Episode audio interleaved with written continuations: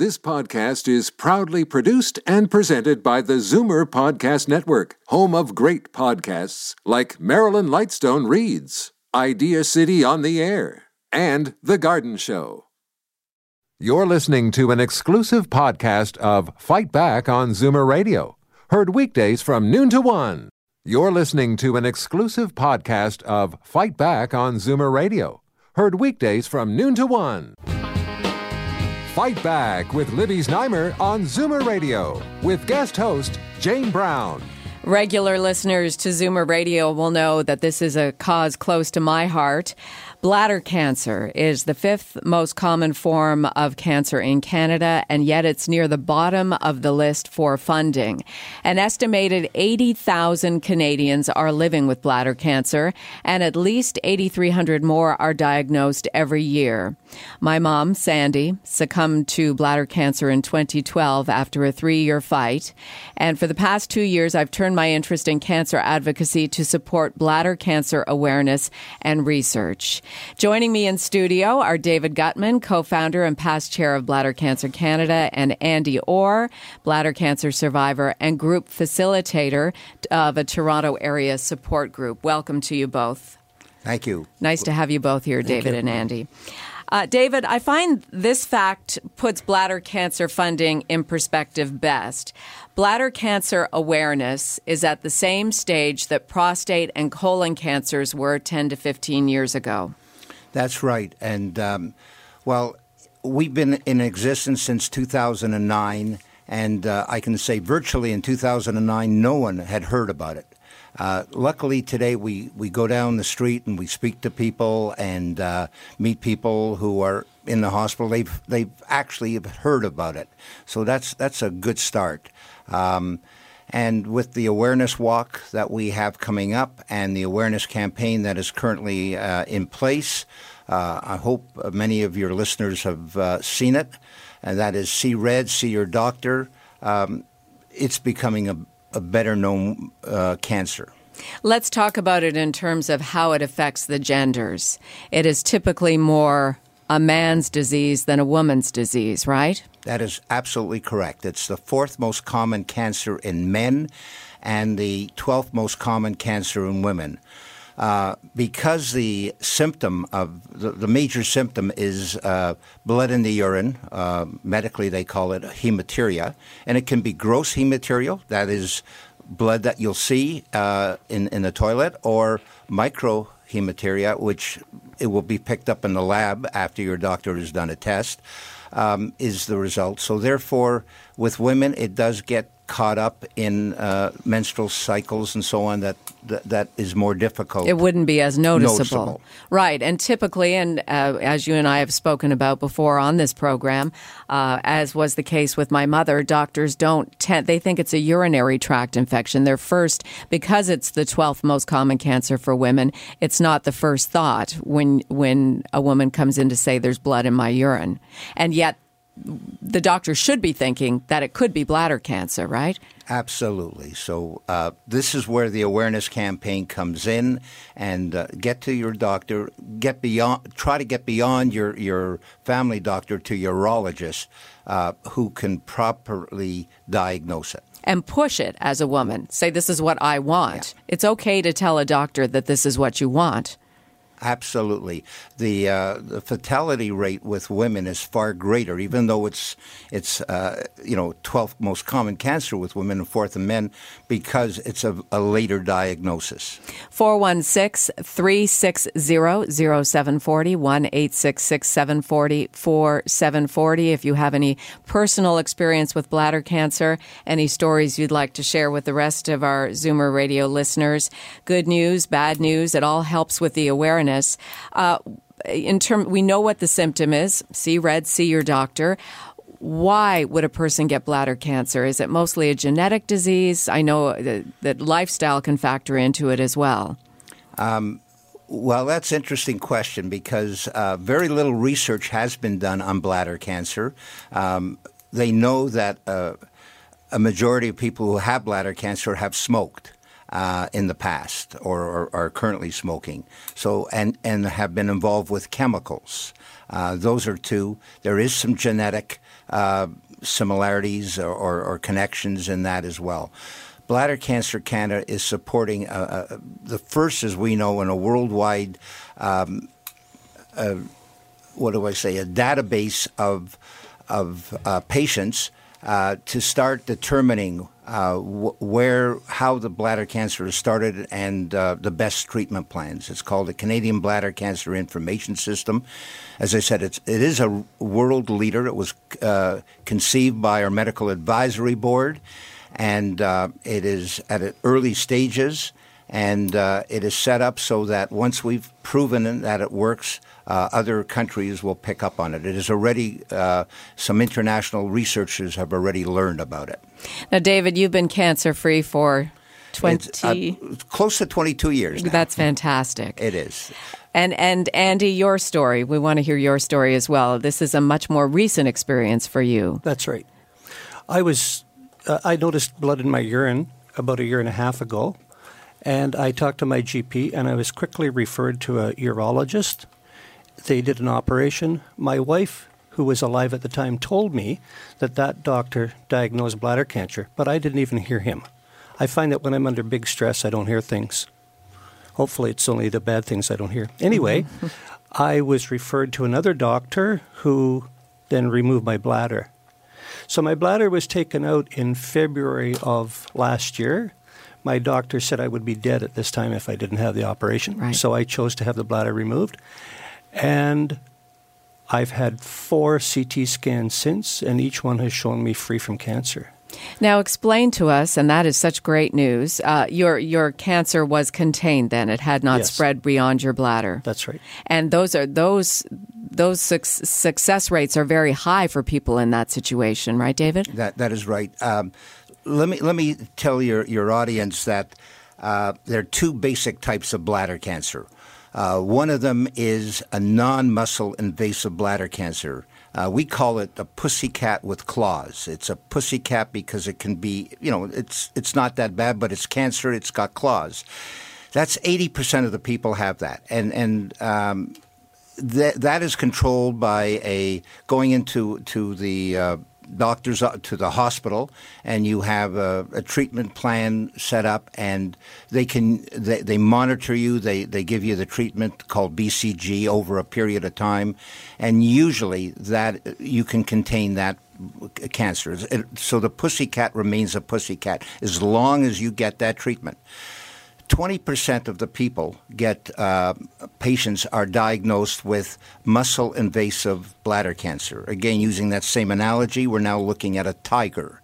And if that tiger isn't tamed immediately, tamed, taken out of your body, um, you're in trouble because if it's contained within the bladder, uh, your chances are far better than if it uh, metastasizes, breaks through the bladder. So, again, early diagnosis, uh, getting to your doctor, getting them, as Andy had the good fortune of having his doctor remove the, um, the bladder before it, it, it spread. And that was in my case as well. I was very fortunate. Right, and uh, you know, my mother also had her bladder removed, but it was too late. It had already little microscopic bits of the cancer had traveled to other parts of her body, and inevitably, once a cancer has metastasized, it's really just a matter of time. At least that's at this point with cancer research. That's where we're at. Andy, tell us, explain to us how you live without a bladder. How is your life different from mine? Um, after a while, there's not much difference. One gets used to it, like glasses or something like this. But I don't know the technical term, but there's part of my innards, shall I say, that is sticking out through my skin. Mm-hmm. I stick a pouch on that, and that the urine collects in that. Right. So I drain it every so often, and I change the bag about once a week. Other than um, making sure I have supplies with me if something goes wrong, life is pretty well normal. I mean, we're all getting older, but um, it's if the day to day things are not that great. Yeah, and, and you, you, significant. It's not even noticeable uh, under your clothes. No, I remember that with no, my mother. You no. couldn't even tell. You, yeah. you just wear the the right clothing, and you can't even see it. I haven't tried swimming, but uh-huh. um, I know some people do. But you can, though, right? Yes. Yes. Yes. Yes. That's that's my sport, and right. I, and I swim on a regular basis. And no big deal. No, no big. Deal. Do you keep the bag on while you're swimming, or absolutely? It, oh, oh, I see. Okay. Yeah, I mean, you should be able to maintain a normal life. I think so. And you never have to run to the bathroom. right? There's never any emergencies. All right, let's take some calls here. We're talking about bladder cancer on Zoomer Radio's Fight Back. Jane for Libby, 416 360 0740 1 740 4740. Tony and Lindsay, go ahead. Yes, I called them. Um, it's funny, this whole weekend I've had those kind of symptoms uh, and uh, a burning sensation with blood uh, off and on.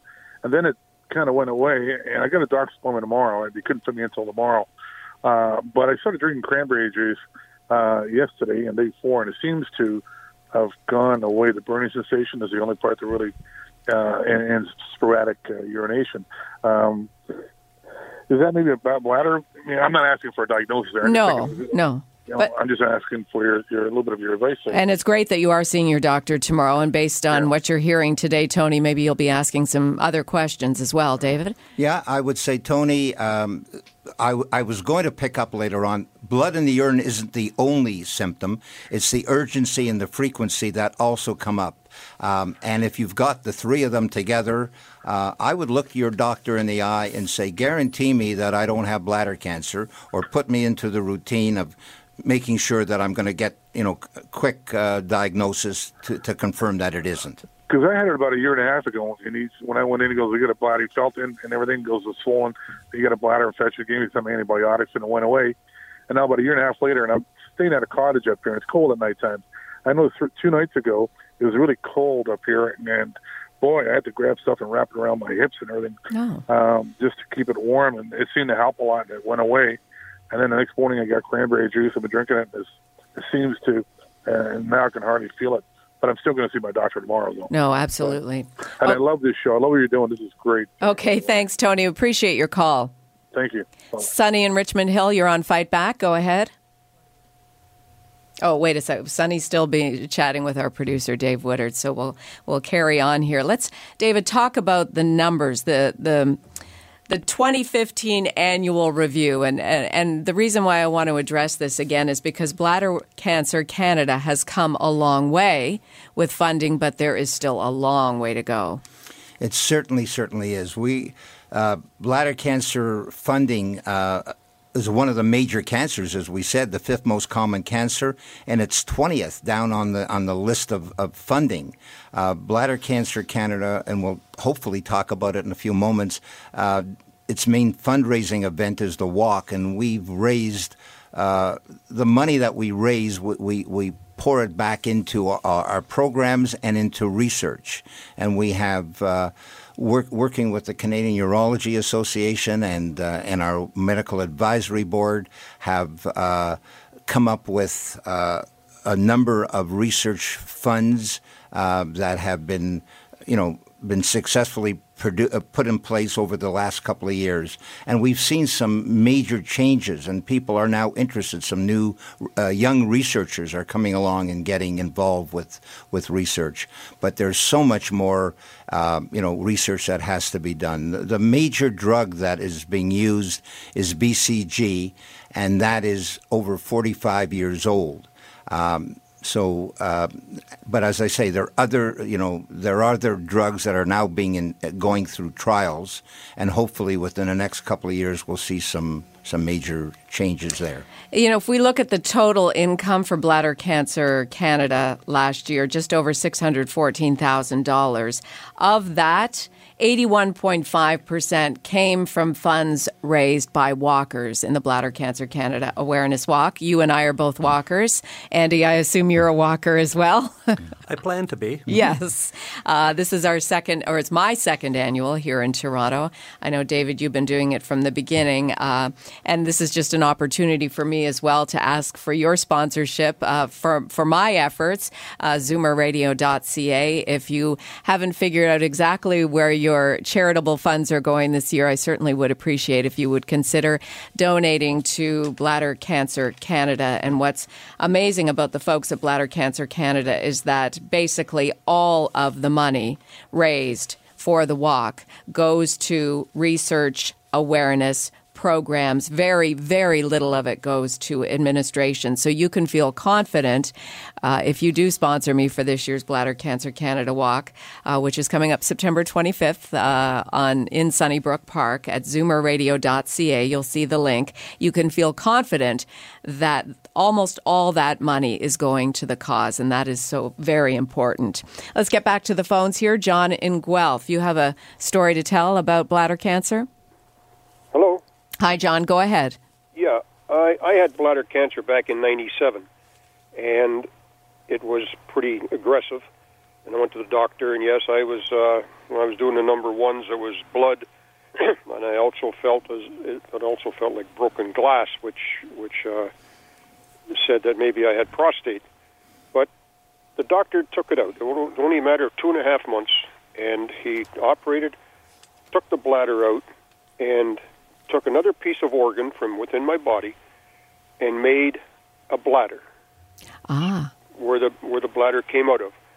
That's a and, neobladder. And he said to me, he says, "No," he says, "the rest is up to you." He says, "You have to stretch it." And he told me I had to do 25 kegels every time I went to the bathroom. Mm-hmm. So I did for 10 years. He would, I went up and I had the X-rays and everything else, and I've been I've been cancer free since day one.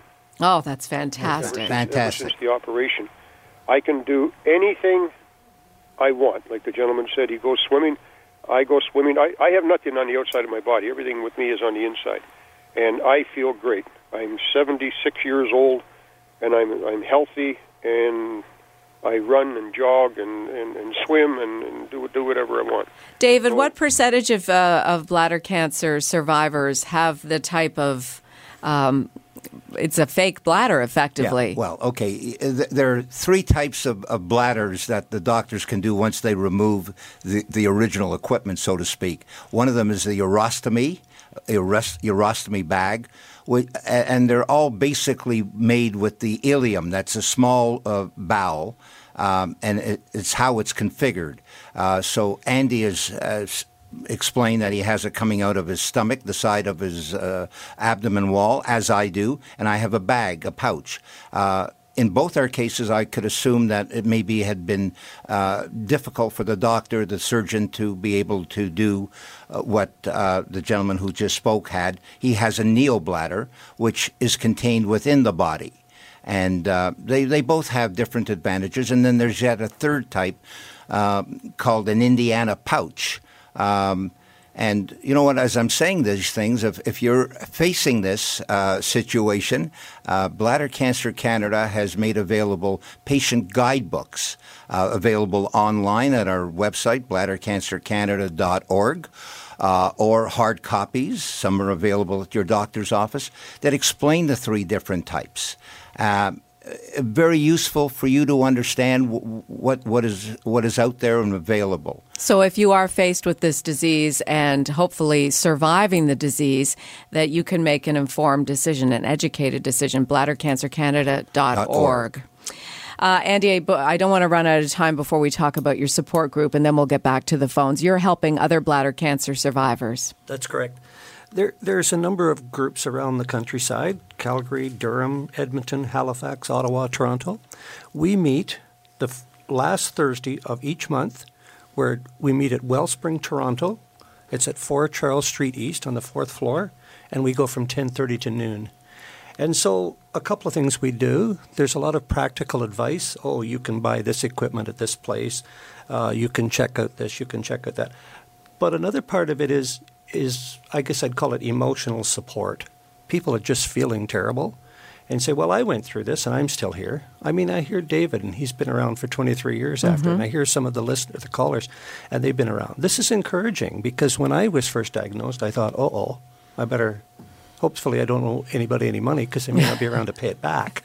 So to know that others are going through this and they have practical advice for things that you wouldn't really think about, or they know certain questions to ask the doctors and and things like this. So there's there's a lot of support out there, and uh, I find the support group is is picking up. We've only started it oh a few months back. And to get in touch with you, because I do want to talk to David about the walk. To, so if somebody, this sounds like something somebody wants to join. My information is Yeah. on the Bladder Cancer Canada website. Perfect. So go in there, you'll look around, you'll find it. Okay, bladdercancercanada.org. And let's, uh, we have more calls. I feel bad we can't uh, get to everybody. We got to wrap up here, but I'll be filling in for Libby again next month. So maybe, David, you can come in again and we can continue our discussion. Um, we're starting to, to raise money, raise funds for, for the big walk. And the, these, these walks are all across Canada. These there are 20 walks across Canada. Let me just say that for your audience, the Toronto is the big one at Sunnybrook, as you mentioned, on September 25th. There's one in the Durham region in Oshawa. Uh, and in Mississauga, and the Mississauga one happens to be on the 24th, uh, the Saturday. Hamilton has a walk. Cambridge has a walk. All this information is available on our website, and we have a specific website for our walk. You can get to it through the, the other one that you mentioned, but if you go to bccwalk.ca, BCC, of course, is Bladder Cancer Canada, walk.ca.